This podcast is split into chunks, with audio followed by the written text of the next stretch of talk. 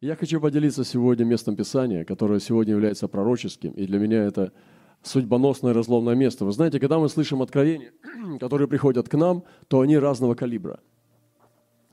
И есть определенный тип откровений, который я очень люблю. Это подарки Бога. И однажды я э, был такой шквал откровений, который шел, что я даже не успевал их все ну, систематизировать, сепарировать. Я просто накладывал, накладывал, накладывал, накладывал их. Знаете, когда мало дождя, ты собираешь дождик даже в бутылочки. Выносишь все пустые бутылочки, думаешь, ну, может, какая-то капелька и упадет и сюда. Все равно польем хоть какую-нибудь гусеничку. Вот, все выставляешь, всю пустую тару, чтобы набрать водичку. Но когда ливень заливает, надо скрываться, спрятаться, закрывать все двери и спасаться от наводнения. И когда идешь к вал откровения, Господь просто улыбается, Он смеется, Он хохочет тебе в ухо потому что Он хочет танцевать с тобой. И бывают такие сезоны, когда очень много воды, очень много откровений. И, и когда однажды я ну, взял это все, вот эту огромную э, емкость с откровениями, ну, личными, я общие стараюсь освобождать, и мне пришлось сепарировать, ну, такими сокровенными вещами с вами делюсь, расчувствовался. Вот. Ну, ладно, продолжу. Это боевое искусство духа. Я от, а, отделил откровение, где Бог мне что-то дал. Что, где Он считает, что мне это Он дал. Я могу это не чувствовать, я могу в это не верить, но откровение говорит о том, что это у меня есть, потому что Он мне это дал. Ну, например, кольцо Гавриила –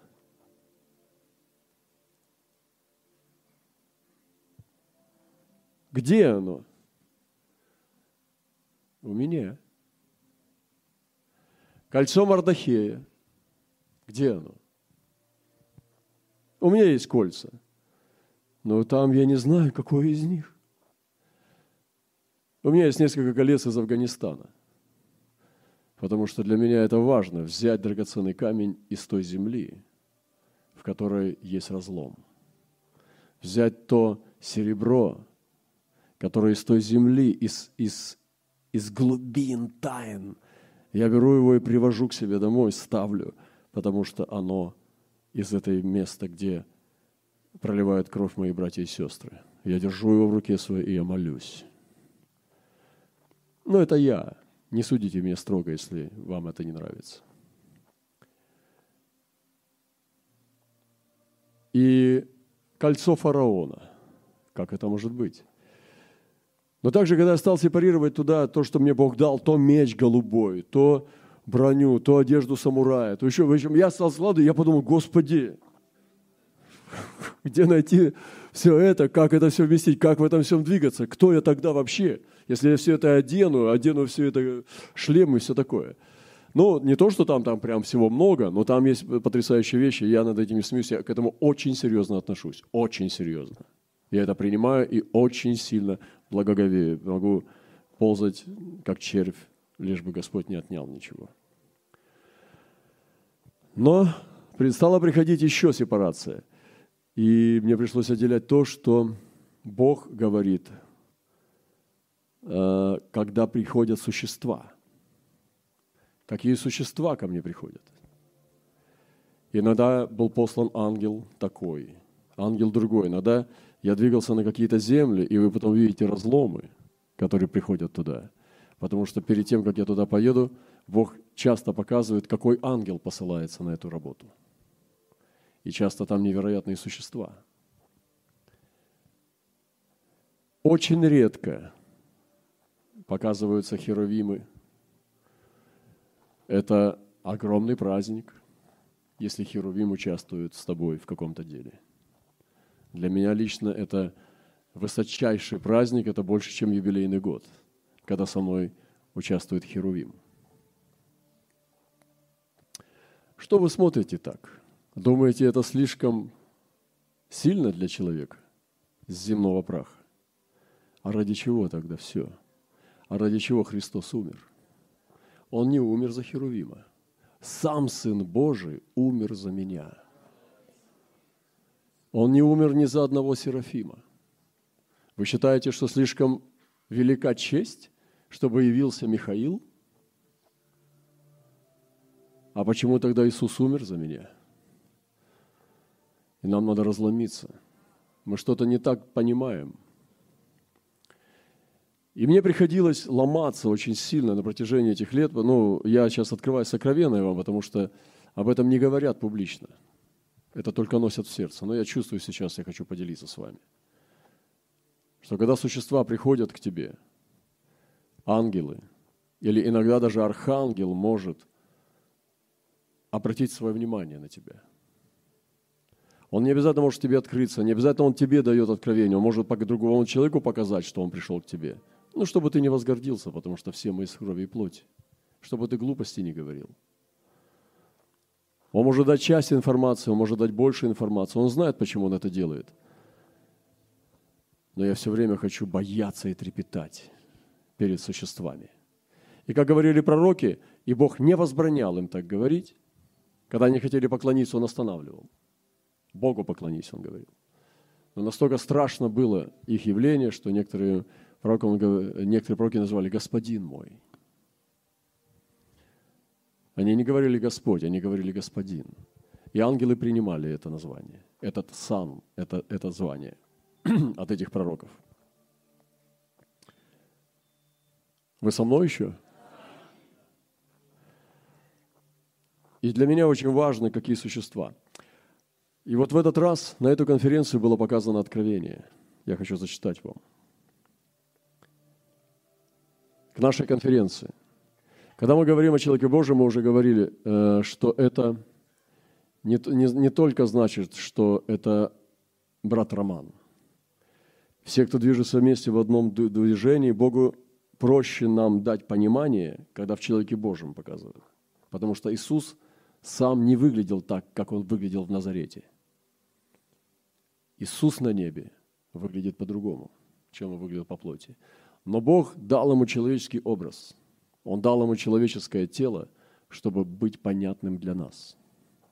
Поэтому Бог использует человека Божьего, образ Божьего человека, чтобы принести свое знание. Поэтому включайте себя, те, кто двигается в мантии, и тем, кому есть доступ туда, в это собирательный образ. Перед человеком Божьим встал человек с обнаженным мечом – Это был вождь воинства Господне. Они имели общение друг с другом. Не было слышно, о чем они говорят, но это была будто передача стратегии. Вождь воинства Господня дал человеку Божьему новую обувь. Она не была современной. Она была похожа на русские старинные как бы лапти. Они были настолько прочны, что, наступая на колючие места, обувь оставалась целой и ничего не повреждала человеку Божьему. Поэтому сегодня, дорогие братья и сестры, я провозглашаю пророческое слово, что это время переобувания. Ноги это не последнее дело в жизни человека. Ноги, они должны быть прекрасны. В Писании говорится много о ногах, когда они подобны Халкаливану. И когда Господь явился Иоанну, они были как раскаленные в печи.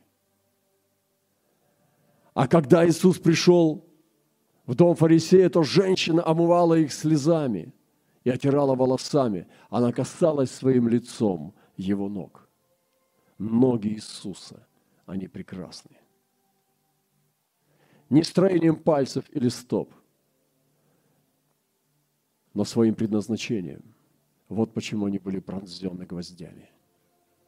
Они были прибиты ко кресту, потому что Иисус ходил только путями Бога. У Него не было других путей.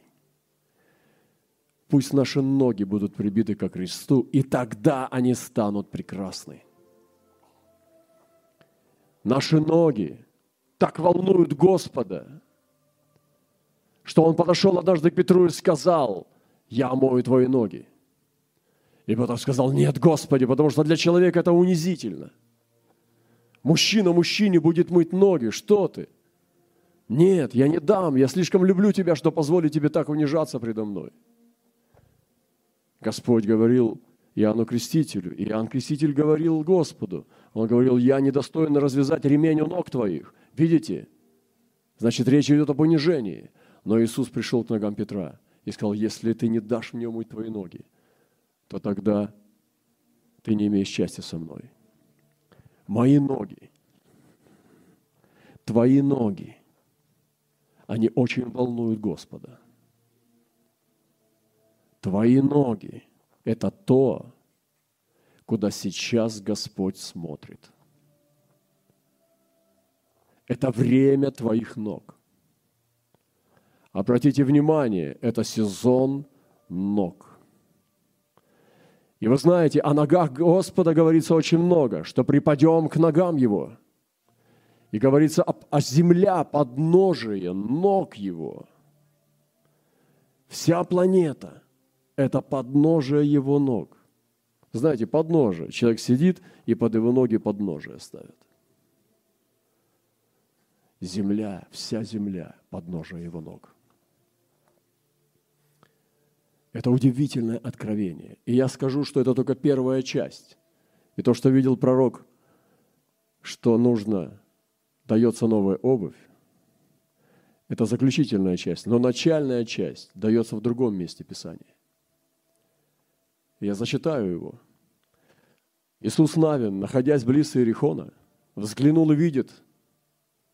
Нам надо изучить в Писании, кто такой вождь множества Господня и что хочет донести нам Господь через это откровение. Иисус, находясь близ Иерихона, взглянул и видит, и вот стоит перед ним человек, и в руке его обнаженный меч, так же, как в этом сне. Это Он. К нам пришел вождь воинства Господня – это Он, и Он здесь. Он пришел к нам. Вождь воинства Господня.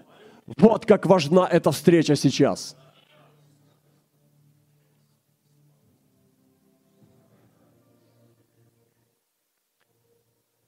Иисус подошел к нему и сказал ему, наш ли ты или из неприятелей наших? Он сказал, нет, я вождь воинства Господня. Теперь пришел сюда. Теперь пришел сюда. Иисус пал лицом своим на землю и поклонился и сказал ему, что господин мой скажет рабу своему? Что господин мой скажет рабу своему? Это легко упасть на землю, но выдержать слово – это гораздо труднее. Вождь воинства Господня сказал Иисусу, сними обувь твою с ног твоих, ибо место, на котором ты стоишь, свято. Сниму обувь и буду освещать это место. Иисус так и сделал. Иерихон заперся и был заперт от страха сынов Израилевых. Никто не выходил из него, и никто не входил. Я назвал эту проповедь «Новое время голых ног для новой обуви». И для того, чтобы получить новую обувь, нам нужно снять старую. Что происходит, когда мы снимаем старую обувь? Мы прощаемся с прошлыми путями. Мы прощаемся с прошлыми кривыми путями. Мы прощаемся с нашими грехами, которые мы делали в этих ботинках – мы прощаемся с нашими привычками, которыми мы ходили. Вот почему ноги должны быть пронзены. И ноги должны быть распяты на кресте. Многие из нас своими ногами ходили не туда, куда нужно. Речь идет не только о грехах, но также о духовных путях неправды. У нас есть духовные ноги. Наш духовный человек иногда ходит другими путями, чем ходит физически – но Иисус был целостным. И нам нужно подступить к Иерихону. Нам нужно увидеть, Иисус, находясь близ Иерихона, он подошел к самой большой твердыне перед Ханааном. Перед тем, как завоевать эту землю, перед теми всеми обетованиями, которые принадлежали ему, Израилю, который Бог обещал Аврааму, и сегодня нам принадлежат во Христе, мы подступаем сначала к Иерихону, к этой твердыне. И нужно увидеть. И вдруг он взглянул и видит. И вот перед ним человек, и в руке его обнаженный меч. Вы знаете, несколько раз в жизни Господь посылал мне ангела, и он был как человек. Иногда ночью на горе я мог встретить странную личность. Молясь там, вдруг я видел троих, которые стояли рядом. Как они там появлялись, я не знал. И когда я с ними начинал заговаривать, я удивлялся, что они являли святость. И это было не раз, когда образ человека встречался в странных местах. И видите, что здесь произошло. И вот стоит перед ним человек, а в руке его обнаженный меч. Бог даст тебе так, чтобы ты не умер. Это была война. Носить меч при себе было нормально для простого человека. Его бы не посадили за ношение холодного оружия. Поэтому Иисус подошел к нему и сказал ему, наш ли ты или из неприятеля наших? Он был вождь. Иисус Навин был сильный и крепкий. Он не боялся странных людей с ножами, с мечами. И он подумал, что ты здесь делаешь, я пойду спрошу. Наш ли ты или из неприятеля наших? Его вид был странный. Он не мог понять принадлежность к какой нации, к какому стану. Он сказал, нет, я вождь воинства Господня, теперь пришел сюда – Иисус пал на лицо свое. Видите, это верующий. Мгновенное реагирование на сверхъестественное. Мгновенное узнавание ангела. Мгновенное узнавание ангельского мира. Мгновенное. И реагирование пал на лицо. Кто из нас сегодня, увидя ангела, падет на лицо? Скорее всего, ты захочешь его сфотографировать. Или заговорить но упасть на лицо сможет не каждый. Посреди толпы, посреди площади, в транспорте, в общественном. Кто из нас способен на такое реагирование? Бог ищет таких людей. Он хочет, чтобы им был ты. Я лучше буду этим безумным, который верит чрезмерно, чем неверующим.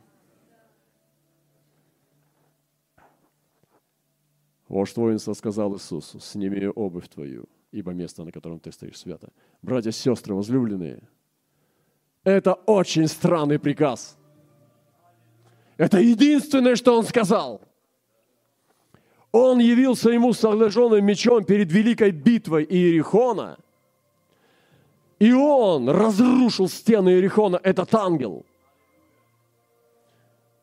без содействия рук человеческих, без единого камня и стрелы, без копья, только через крик. Это сделал Он. Потому что перед встречей с Иерихоном явился Он ему. И ангелы могут являться перед тем, когда будет схватка, чтобы показать тебе, что будет победа. Но очень странное слово. Он не стал его наставлять, не читать морали, не показывать ему на грехи. Он ему сказал, сделай знамение – сними обувь твою, потому что земля, на которой ты стоишь, место, на котором ты стоишь, свято. Все. И все, Господь. Что это за слово? Вы видите, но Иисус Навин понял все. Там было проникновение. Проникновение этого слова. И когда он снимал эту обувь, он понимал, почему Моисей снимал обувь.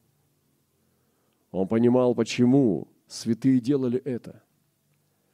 И когда он стоял босиком, он стоял на подножии ног Господа своими ногами, которые также становились его подножием. Две пары ног стояли на одной земле. И была связь с землей, босиком, на прахе стояли ноги Господа, этого мужа, и ноги святого. Вы знаете, это единственное странное место, где снимают обувь, только там, где высшая чистота. Бог освещает Господню землю.